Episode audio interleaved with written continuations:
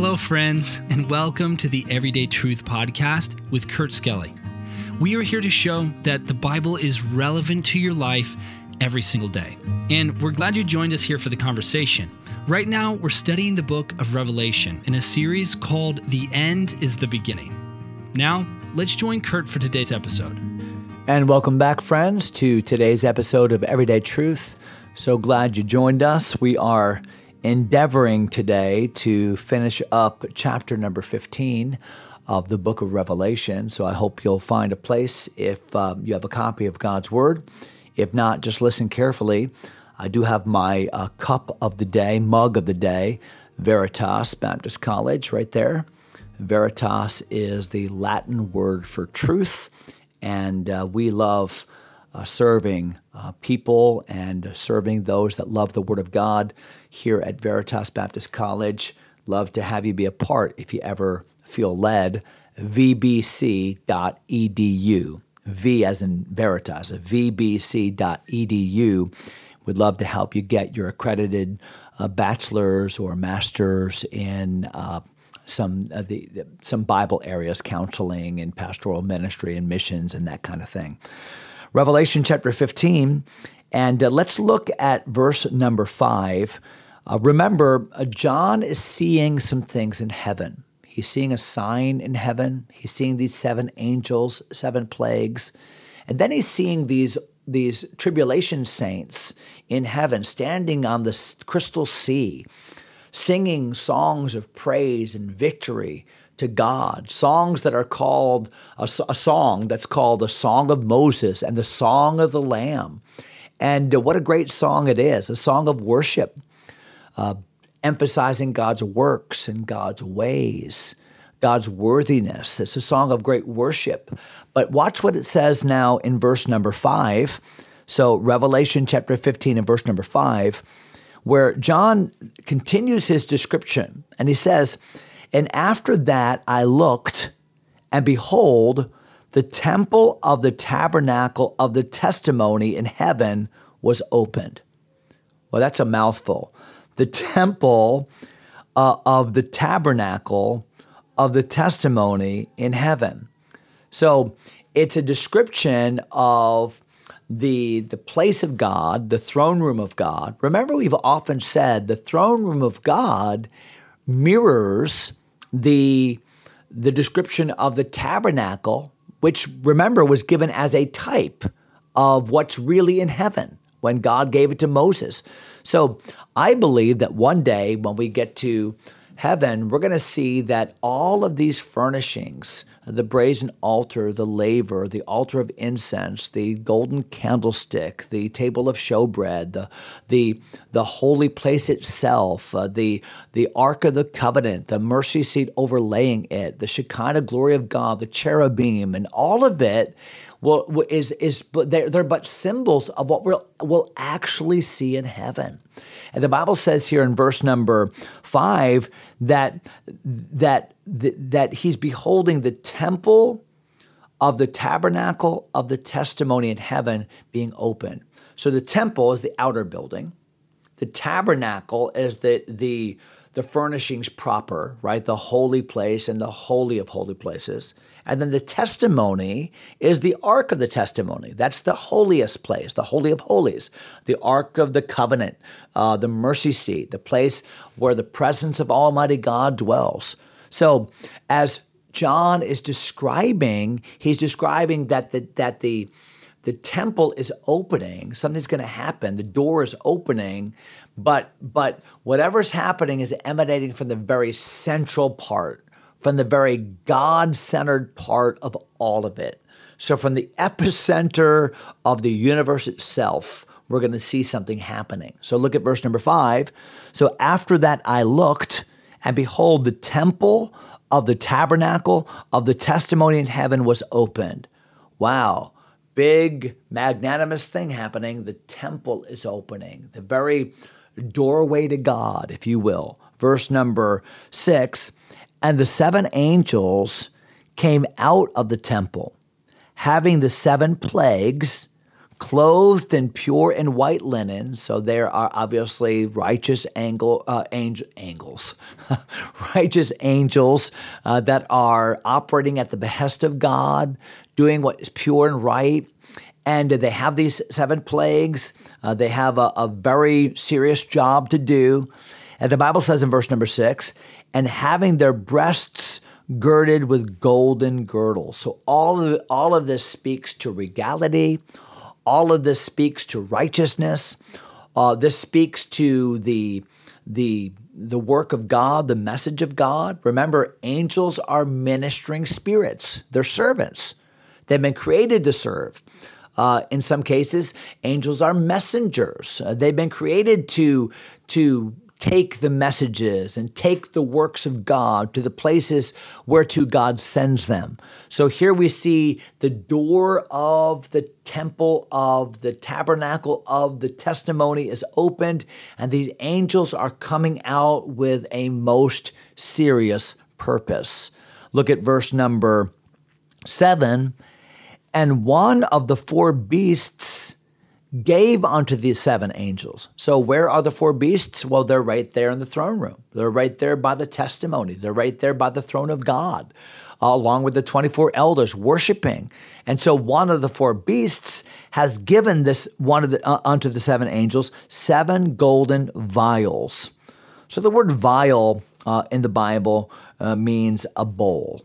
Matter of fact, it wasn't just a bowl like you'd picture a, a cereal bowl, but it was more of a, a flat bowl, more of a shallow bowl. And in Old Testament days, the bowl would be a way by which to offer a libation. A libation would be a drink offering to God. And it would be easy to pour out the contents of a bowl, not like a, a, flask where it would take time to pour it out like this, but a bowl where the entire contents could be poured out in one moment. So uh, there's suddenness to this. There is completion to this. Remember, we talked about a couple episode, uh, episodes ago that one of the purposes of these seven angels is to bring completion to the wrath of God upon earth. And so now uh, these seven angels with seven plagues have these seven bowls uh, inside of which these plagues will be poured out of. Uh, that wasn't good grammar, but you know what I mean by that. Uh, verse number eight. Uh, verse number seven, rather. And so, uh, vials full of the wrath of God, full of the wrath of. So the wrath of God involving these plagues, filled up in these bowls, and I find it interesting that the bowls are filled, full of the wrath of God. So this is the the wrath without mixture. Remember, we talked about that a few episodes ago. The wine, uh, the, uh, the, the, the, the grapes of wrath, I think was the name of the episode, and the wine without mixture that was poured out, uh, the bitterness, the fullness of God's wrath, the, the undiluted. So here we see another example of that in the fact that the bowls are full, full of the wrath of God. And we talked about the wrath of God a couple episodes ago. It's a righteous wrath. Uh, it's a holy indignation, unlike the wrath of man.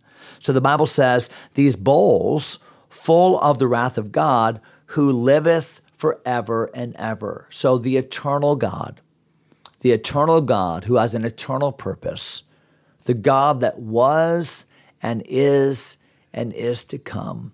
We, but finite human beings who have stood against God, finite human beings, the creation has denied the Creator. The creation, temporality, has stood against eternality. Um, it, mortal has stood against immortality, and the wrath of God prepared in these bowls, now delivered by these angels representing the eternal, omniscient, omnipotent uh, God of gods. Now, verse number eight is our final verse of the chapter. And the Bible says, And the temple was filled with smoke from the glory of God, the smoke of the glory of God, really, and from his power and no man was able to enter into the temple till until the seven plagues of the seven angels were fulfilled. So there's a special um, event taking place here that the temple now opened, the angels now leaving, but the temple itself, the place of God, the place of the presence of God, is full of a deep smoke. Uh, insofar that people can't even approach unto God. Remember, uh, the same language is used of when God gave the first covenant back at Mount Sinai, the smoke and the inability to approach God in His holiness. So, as God unleashes wrath, we see that wrath is being unleashed in great holiness. Uh, it, it, it's magnifying and underscoring the glory of God. It is exemplifying the power of God. And the smoke is a symbol of all of that, that God is righteous and holy and unapproachable in this moment. In other words, you're not going to talk him out of it. You're not going to go in and uh, come up with an alternate suggested plan. No, this is the plan and purpose of God that fits within His glory, that emphasizes His power, that underscores who God is.